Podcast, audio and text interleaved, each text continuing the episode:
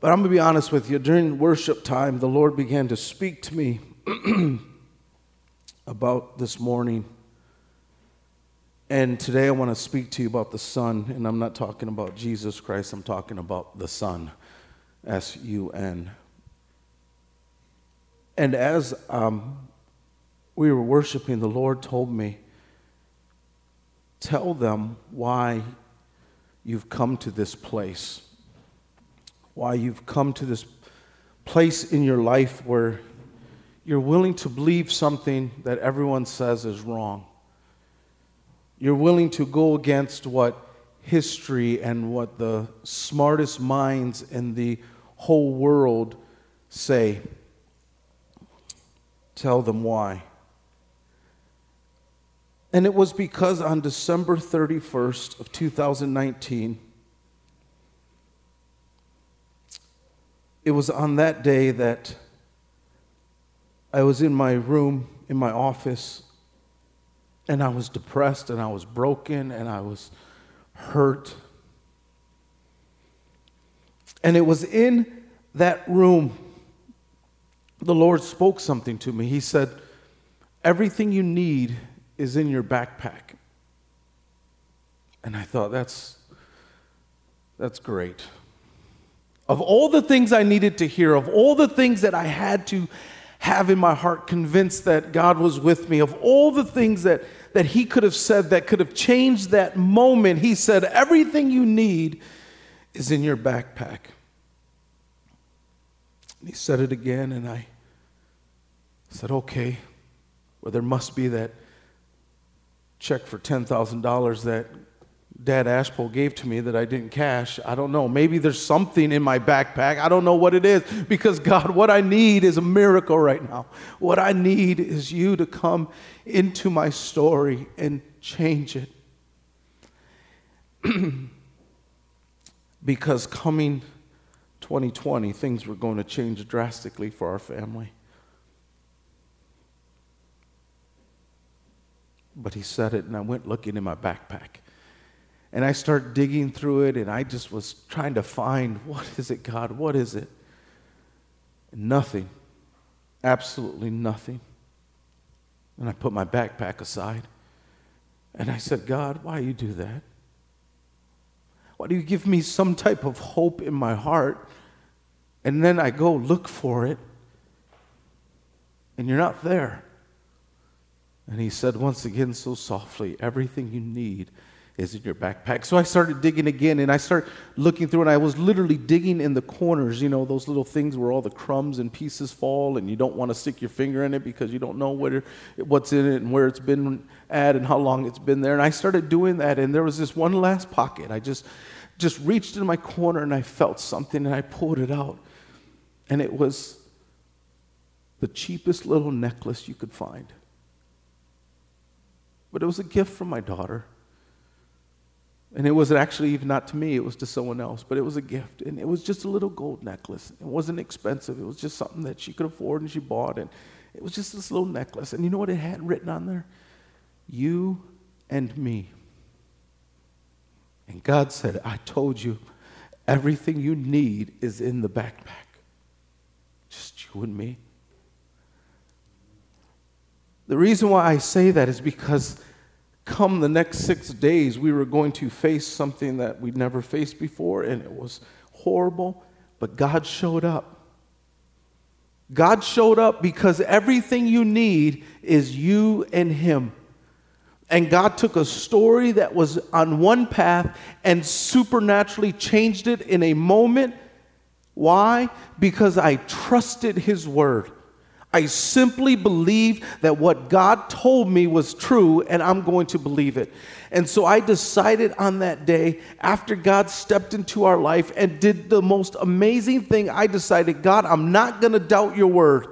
I'm not going to doubt what you say, and I'm not going to doubt what you have written. Because a lot of times we believe what God says, that we can ask anything in His name and it will be done. We believe that He is for us and not against us. We believe those things, but yet our lives don't reflect it by our thoughts and our worries and our concerns. Just like we got a chance to go to Valleyfair just a few weeks ago, and I love those things. I love those rides. Well, four times, and after that, my body says no. But I mean, I love going on. But what I love about the roller coaster is this everything in your mind says you're going to die. And if you just fasten the safety harnesses and buckle the seatbelts and do what they tell you to do, guess what? You're going to have the time of your life. Even though no one likes the click, click, click, click, click, click, click. No one likes the anticipation, but at the end, you're like, that was cool. Except Lily says, that's it, I'm done. But the thing is, is that when we don't know what's going ahead of us, when we can't see what is beyond the curve, we start to worry and concern.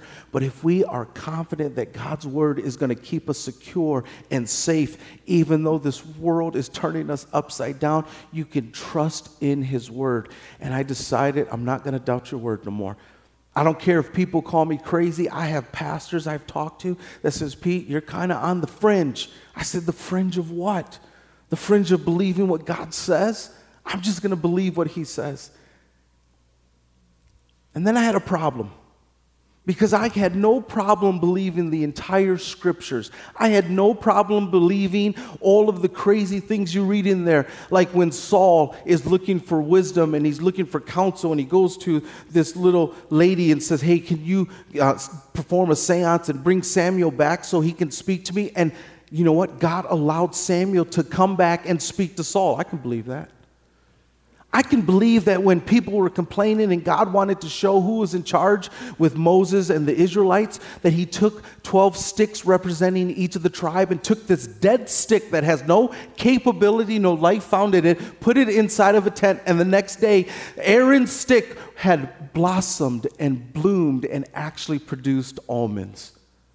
In my Bible, they're roasted and salted because that's the only way you eat almonds. But it happened with a dead stick. I can believe that. But then all of a sudden, I turned to Genesis 1, the one chapter in the Bible where everything inside of me said it's not the way God said because of science and because of education and because of what I see and because of what I hear and and, and have witnessed over the years. And so I said, I'm just going to trust your word. Because we, we talked about this several weeks ago. If you go to Genesis 1, you're going to come head to head with science. And now I'm not here trying to destroy science or say that I'm a, uh, a very intellectual person when it comes to all the sciences. I don't know how things work. I know how fire works, I know how food works. Those things I know. But when it comes to science, I'm not the smartest guy in the whole world. But when it comes to the Bible, I'm going to believe what he says. And over the years, scientists have been wrong. I, I read last week some of the things that science has told us about trying to control population, trying to sterilize men and women through food and water. Back in the 60s, they started talking about this. How they've been wrong about the ice age, that the ice age that was going to come. They've been wrong about a lot of things. And here's a great example of this it's called the Piltdown Man. The Piltdown Man was discovered in 1908 by Charles Dawson no relation to, to my brother in law. Charles Dawson, and he was the first one to find the fossil that linked evolution and our modern man that we know. This was 1908, he discovered it, and it took a few years, but finally it was adopted. And they, they dated it, they said it was about 500,000 years old, this, this savage caveman that was turning from monkey into man. But the problem was that over the 13 years that he discovered this, scientists says, no, that's not right. That's just, it's not right. It's not right. They said there's problems with it. It just doesn't fit right, doesn't feel right, doesn't smell right. It's just not right. And, but yet they continued, he continued to push it. And finally he came to the Ge- um, Geological Society of London and they said, you know what? We accept this. So in 1921, Henry Fairfield Osborn, the president of the American Natural Museum of Natural History, said that the fossils were real. And at that moment, the Piltdown man, the Piltdown man was pushed into our educational system as the evidence that links from people coming from monkeys into man. But the problem is this that in 1953 they discovered that it was false. That what they did was they took a jaw from an orangutan and, and a part of the skull from a human and they put them together and pieced it together. They even filed down the teeth of the orangutan to make it look like molars of a human being. And then they also discovered what they thought was these ancient tools next to it, but they come to find out that it was actually a cricket paddle that was buried next to these bones. Science is not always right, and over time, sometimes science is proved to be wrong. And I talked about scientists who believe in the Big Bang Theory and the theory of evolution and how they're eager to prove it right. Think about this. We as Christians know that God's word is true. I don't have to prove it to you, I know it. I know it because of experiences like I had in 2019 on December 31st when God spoke something that was so true to me. I knew it when God promises me things over the years and it just comes to pass. And I know it because the Holy Spirit tells me that His word is true. And yet, I don't, I'm not eager to prove it because I know it. Just like I know my wife loves me. I don't have to go around proving that. I know it because she is so patient and kind and her love never fails and she has proven that over and over. I just know it. I don't have to prove it. But yet, scientists are eager to prove their Big Bang and their theory of evolution. And this is why it comes in conflicts with Genesis chapter 1. So, I want to talk to you today about the sun. And listen, I'm just going to go through a lot of stats, so just bear with me because I think this is important to understand why I believe what I believe and when it comes to Genesis 1, why I believe that God is right. The sun, they say, is a star, and this is all from NASA. The sun is a star, a hot ball of glowing gas at the heart of our solar system. It influences, extends far beyond the orbits of distant uh, Neptune and Pluto, and without the sun's intense energy and heat, there would be no life on Earth. And though it's special to us, there are billions of stars like our sun scattered across the Milky Way galaxy. And if the sun was as tall as a door, the earth would be a nickel.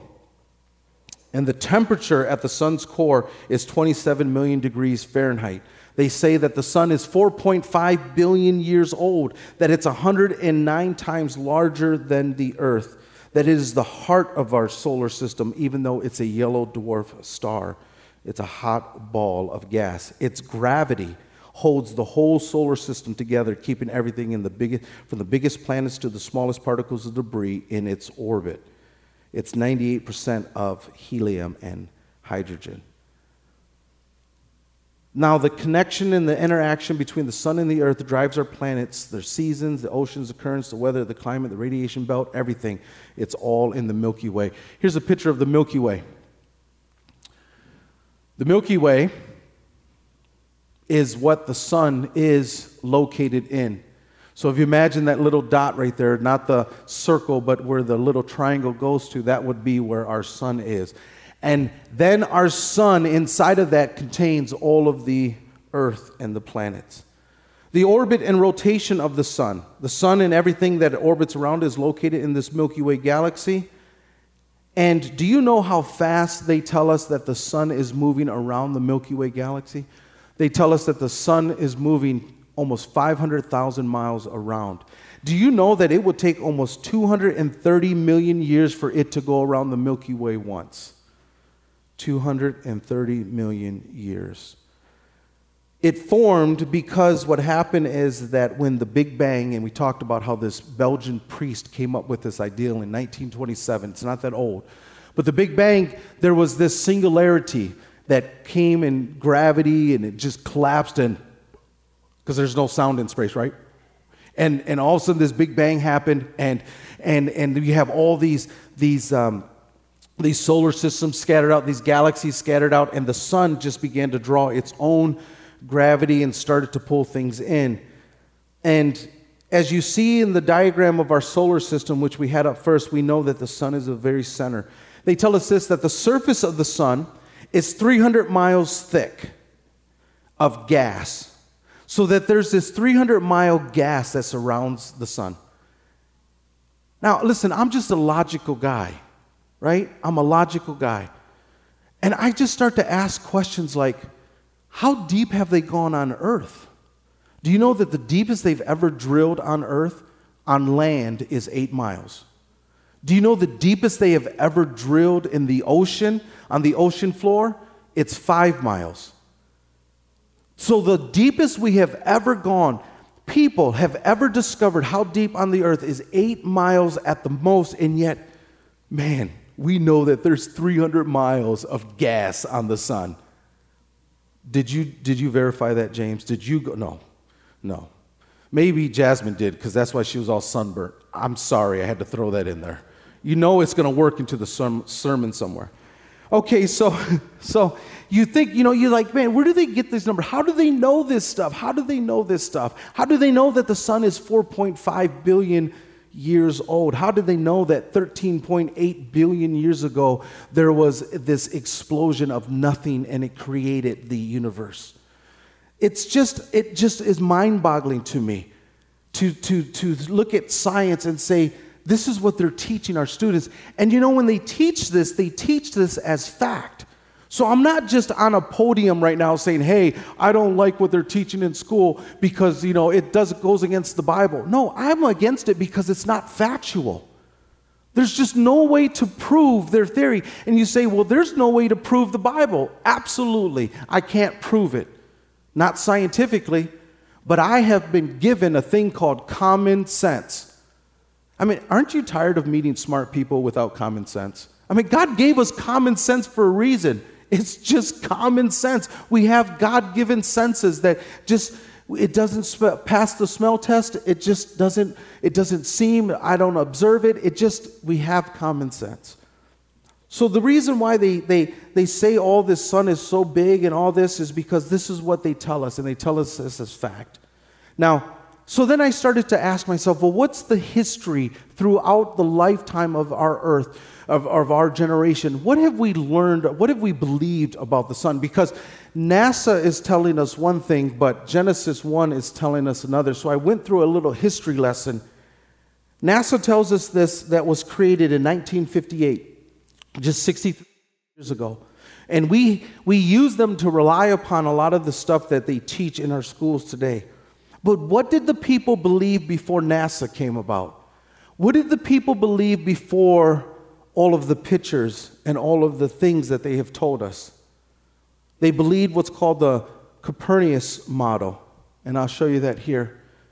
Nicholas Copernicus, he brought this model that believed back in 1543 that this was the way the universe worked, and right in the middle is the sun and then you have Mars, and then you have Venus, and then you have Earth. And Earth is there with the moon orbiting around it. Then you have um, Mars, uh, Jupiter, and Saturn. And I don't read Latin, I just know what they say.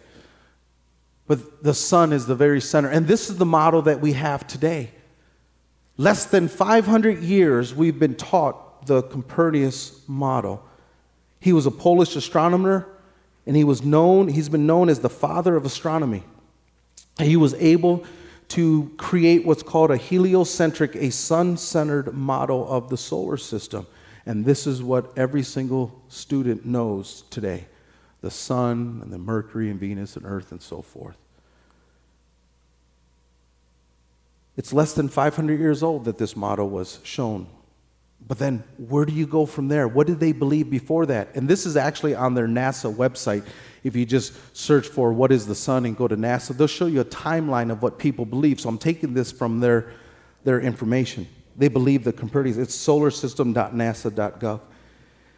And they believe the Copernicus model, which is less than 500 years. But what did they believe for that? For 1,400 years, they believed something different, and it's this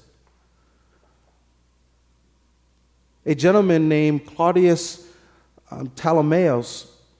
Ptolemaeus was a Greek astronomer that was born or that was around 150 AD. So just imagine 120 years after Jesus, this astronomer came up with this as the way of describing the world and the system that we live in. And right in the middle is the earth. And then you have the moon. And then you have Mercury and Venus, and then you have the sun, then you have Mars, then you have Jupiter, then you have Saturn, and then the outer ring are all the stars. Notice what they placed right in the middle the earth. And then the moon, Mercury, Venus, stars. For 1400 years, this is what people believed about the universe. And less than 500 years ago, Copernicus wrote a new motto. And all of a sudden, we went from a earth centered universe to a sun centered universe. All of a sudden, we went from the earth being the very center of the universe and everything else around us moving to all of a sudden the sun becoming the center of our solar system. And now we're going 500,000 miles around the Milky Way. That that thought, that motto is less than 500 years. So, why for 1400 years would people believe that the earth was at the very center of the universe? Why would they believe that the moon and Mercury and Venus, the sun, Mars, Jupiter, and Saturn all went around this earth that was fixed? Well, if you look closely at Genesis 1, you'll see why they believe this. Because I believe that not just for 1400 years, but even way before that, the Hebrews believed something completely different about our cosmology. Genesis chapter 1, if you have your Bible, Genesis chapter 1, it says this In the beginning, God created the heavens and the earth. Now, the earth was formless and empty, and darkness was over the surface of the deep, and the Spirit of God was hovering over the waters. And God said, Let there be light. and there was light, and God saw that the light was good, and He separated the light from the darkness, and God called the light day and the darkness he called night. And there was evening, there was morning the first day. Now, I started off saying in the, the beginning of the sermon that God was asking me to tell you why I believe the way I believe. That I came to this point in my life where I had to believe His word and I wasn't going to doubt what He said. That everything He told me, if it's find something in your backpack or, or go and do this or go and do that or anything He tells me or anything I read, I'm going to believe God because God's word has never failed. And if you notice this portion of scripture we just read, it said there was evening, there was morning, the first day. So I believe that God created the system that we live, live in in one day, in six days, and day one was one day. Because nowhere in Genesis do you read that the day represented anything more than a 24 hour period. And Genesis is not a po- book of poetry, it's not a book of wisdom, it's not a prophecy book, it is a historical literature because scientists tell us, hey, if you want to know how the solar system began, we'll tell you. It's called the Big Bang. But God says, I want you to know, Moses, how this world was created. I'm going to tell you how I did it. And this is what I did. On the first day, we have heaven, we have earth, we have water, we have light. Because nowhere in the, New, in the Old Testament is anything outside of a six day model of creation. Now, some people say, well, wait a minute, Pastor you know, there's got to be more time in there somewhere. Maybe that in the beginning, verses 1 and 2 is separate from verse 3, where it says, God said, Let there be light. Maybe there's a, a, a break in there, and that's called the day theory. But the problem is this that in chapter 2, it says that at the very end of the sixth day, God rested on the seventh, and it was complete. So, every scientist that tells us that the universe is expanding is going contrary to what the Word of God says. Every scientist that says that it took 10 billion years for water to appear on this earth, and yet on day one, water, according to God. It's always opposite of what God says. So, could God make everything in one day? Absolutely. Why? Because that's what Genesis says. But we have a we have a problem with this because we understand how our system works. You plant we had we had some great burgers. I don't know who cooked those yesterday, but they were fantastic. I cooked them. Okay, so we had some burgers, right? And and and but the thing is, we had some fresh leaves from a lettuce of leaves, leaf lettuce. We had lettuce, whatever it is. See, I told you I don't eat that stuff. And so we had some lettuce, and it was freshly cut from the garden. And you know what she did? Before the family came over, she went to Fairway and bought a head of lettuce and dug up some dirt and put it in there. She took the paper off so they knew that it was let. No, it didn't. She didn't do that. She planted the seed early in the spring, and over time, with nutrients and light and water and soil, it began to grow. And then all of a sudden, we had lettuce for our burgers. So, how could God do all that in one day? How could God do all that in one day? The first day, He created heavens, the earth, water, and light. How do we know this? Because it says, In the beginning, God created the heavens and the earth. Now the earth was formless and empty, and darkness was over the surface of the deep. And the Spirit of God was hovering over the waters. We have heaven, we have earth, we have water. And God said, Let there be light. Now we have light, and there was light. And it separated the light from the darkness, and God called the light good, and the darkness night, and there was evening, there was morning the first day. Now, the second day, God created the firmament, which separated the waters from below from the waters from above. And this firmament on day two, the Bible says that he created this space, this, this vast, this vault, and that waters from below were separated from waters from above. Now, this is where people say, okay, Pastor, well, hold on now. You know, maybe it's just saying this, but it's not really the way it is. Listen, all I'm telling you, and I don't care how you think or what you think, that's not my point. My point is, I just want to tell you what God's word says that the Bible creates this firmament. And did you know that every single day that God created something, the Bible says that it was good? But He didn't say that about day two. Hurry up and go read through your Bible real quick. You'll notice that on day two, He never says it was good. Why? Because it wasn't complete. That won't get completed until day four.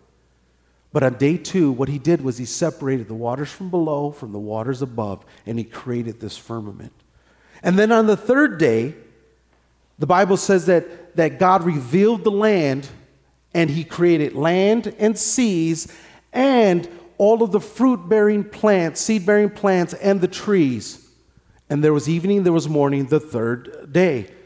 And this is what we talked about last week. How is it possible that God could create plants and trees that take years to do and months to grow? How is it possible for God to do that?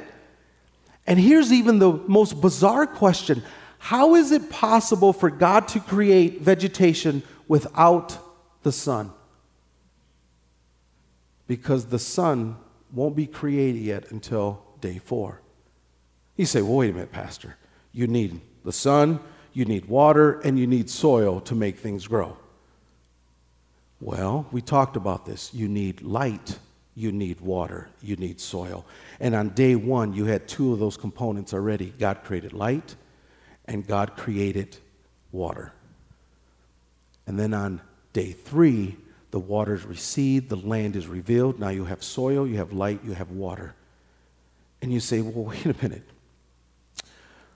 It's got to be the sun because NASA tells us, science tells us that the only source of light in this universe is the sun. But what did God say? God said, Let there be light. Let there be light. Let's look at day four here. Verse 14. And God said, Let the lights in the vault of the sky to separate the day from the night.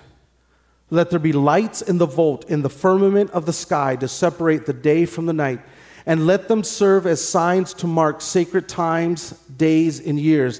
And let them be lights in the vault of the sky to give light on the earth. And it was so.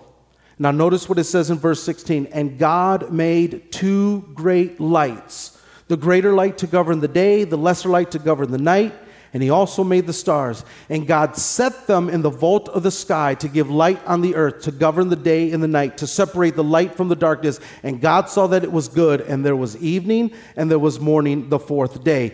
What does the Bible say? That God says, Let there be lights that are going to be created in this firmament, in the vault, in the sky. And he will use them to serve as times of days and years and sacred times. Some people say, well, wait a minute. No, no, no, no. See, day one, God created the sun. They just couldn't see it because of all this cloud cover. And then on day four, He reveals it. My question remember this logic thing? Who's there to witness this? There's no human beings yet, right? It's not like people are making a journal. Oh, nope, it was the sun because it was cloudy that day. No, there's no one there. Why would God say this if it wasn't true? Why would God do this order? I honestly believe He did this specifically for a reason because it combats everything that man says. You know, we always want to prove things right. We always, I, I would watch those TV show Who Wants to Be a Millionaire and they would pop out those multiple choice questions. I would say it's the letter C and I would say it with confidence. And, and my family would start to, wow, dad, you're so smart. And then he comes up, it's D. Oh, dad, you don't know nothing. But I said it with confidence. Why? Because I want to be right. I have to be right. We're always on the always on the pursuit of being right because it makes us feel good. It makes us look smart. But God said this for a reason. On the first day, it's light. That's why in the book of Psalms it says that God wraps himself with light. He wraps himself with the very thing he created with light. Day four, God creates two great lights. He creates the sun. There's already three days of morning and evening. And why did he create this sun? To govern the day, to have authority over it, to rule it. The luminaries were also created for another purpose to serve as signs to mark the sacred times, days, and years. Do you know what calendar we go off of? We go off of a solar calendar. We have 365.244 days a year. Do you know what the Hebrews went off of? They went off of a, a lunar calendar a moon calendar. That's why Easter or Passover is never the same day every year because it's based off of the cycles, the phases of the moon. It's almost like it's a calendar. Oh, wait, yeah, that's what God said. I'm going to give you these lights, and they're going to serve as a calendar to remember the special days. My wife's birthday was August 19th. I remembered it because I looked up at the moon and my phone said wife's birthday today. You know, it's like we got calendars. We want to be reminded of those special days. Special days. And that's why the Hebrews were based off of a lunar calendar, which is actually 11 days less than our calendar. A moon or a sun. But the Bible clearly teaches us something that Big Bang Theory scientists say. This is what's important to understand that I'm not going to tell you what to believe or how to believe. I just want to explain the way the, the Word of God says it. They tell us, Big Bang Theory tells us that this cosmic egg, this singularity collapsed on itself, blew up, and all of a sudden they had what's called cosmic inflation. And that means that point zero zero zero zero thirty five times 1, so 35 zeros and 1, point 35 zeros, 1, it's a big number. And then point 35 zeros, 2, between that time, to the 10 to the 35 thousands, whatever, second, things inflated so fast that we basically got the universe in that little amount of time. It was just like that. And then things started to slow down as they expand and all that. And then the sun began to gather itself, the gases come, and then all of a sudden the earth says, Hey, this looks great. I'm going to hang out here, and Mars and Venus, and all these things start forming around the thing, all right? This is what NASA tells us. But you know what God says? God said to us that the earth is older than the sun. That the earth came before the sun. That's what the Bible says. You say, wait a minute. No, no, no, no, no. This is what I said too, because the very first movie I took to uh, my wife, we, you know, Apollo 11. Right? She hated that movie. I thought it was cool. Apollo 11, or Apollo 13. Apollo 13, I can't remember what it was. I remember your birthday, I can remember the movie, Apollo 13. And, and there you have all the NASA scientists, and they're telling you all these things about the moon and all the gravitation, all this and all that. But there's only one light source in the sky, and that's the sun. And yet the Bible tells us that there's a different light source and then the sun was created after that. But the Bible specifically tells us that the earth is older than the sun. And what does NASA tell us? That the sun was here before the earth began. Now, why do I say all this? I'm not trying to pick a fight or cause controversy. Why do I say this? Because people believe something different. People believe something different and they held on to it.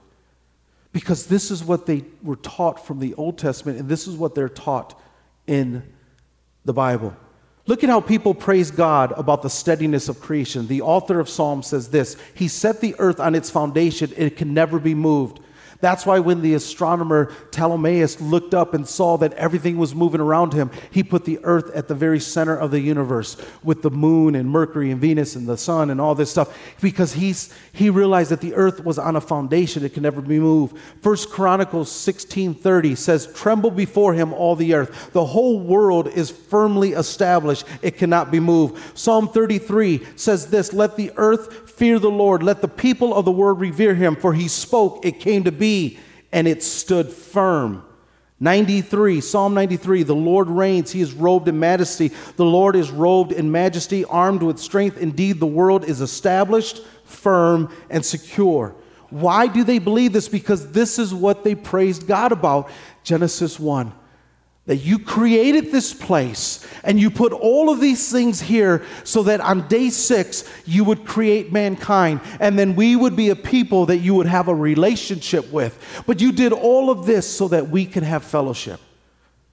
All this week, leading up to Sunday or, or Friday, all this week, you know, this past week, all we did was clean and prepare. Why? Because our guests were coming. And everything that we neglected, everything that we ignored, got dusted, got cleaned, got polished, got wiped. Why? So that they could come in and destroy our house.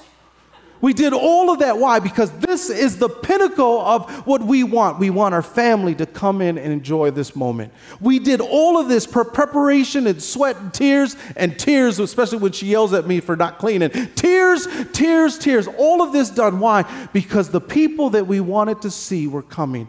And God created this earth and it was formless and void. And He says, Let there be light. And He created light. And then He separated the water from the water, the same waters in the heaven that would flood this earth and begin a new work. The same waters in heaven that God closed on the day of Noah and the flood stopped. The same water that was there in Psalm when they says, Praise you, God, in the skies and the waters above. They praised him for the act of creation. And then on day three, you have this miraculous growth that happened. You this growth overnight, the same growth that did that happened in the book of Jonah when Jonah was there and he was complaining that, that God saved the people of Nineveh. And the Bible says that God made a plant grow up over him overnight. And it's the same God who created the sun on day four. I don't know what you want to believe. I don't, it's not up to me. But I'm going to believe God. I'm going to believe God who will bring life, bring nothing into something. A God who created the sun to mark the special times, the seasons, the day. And I think this is important because if you, I'm going to bring this to a close, but I think this is important because if you ever look up and see the first thing that Satan ever said, it's this Did God really say? And I don't think his tactics have changed because he's always trying to make us second guess. Do you remember the story of Jesus when he was baptized? He was baptized, and the Bible says that the heavens opened and, and God spoke, the Father spoke to his Son. He says, This is my Son whom I love. Listen to him. And the Holy Spirit came down on a dove. And then what happens after Jesus you know, was filled with the supernatural power of the Holy Spirit? He goes out into the wilderness and the devil's there. And you remember the devil, he knows that he's hungry. And he says, he says, Jesus, if you are truly the Son of God, turn this bread in, or stone into bread. What's the first thing the devil said to Jesus? If you really are. If you really are chosen, if you really are called, if God is really for you, not against you, He's always trying to make us doubt what God says. That's why I refuse to be, not believe what people say, but I will believe what my God says. And my God said that the earth is older than the sun. You say, well, what do I do with this, Pastor? I mean, what do I do? Do what I did with it. Read it, think about it, and say, God, is it really the way you said? Because you're going to find out that your God is able to do much more with nothing than you are with everything you have. God doesn't need your resources, He doesn't need your skill sets, He doesn't need your gardening skills to make things grow. All He needs is someone to believe Him. And if you would do that, you will see the impossible happen. Is it possible for trees and plants to grow overnight without a sun? Absolutely, because God has already made it possible. He gave us light, He gave us water, He gave us land. Is it possible for God to change your story in a moment? Absolutely. Because all you have to do is believe that He's the same God. Believe His word.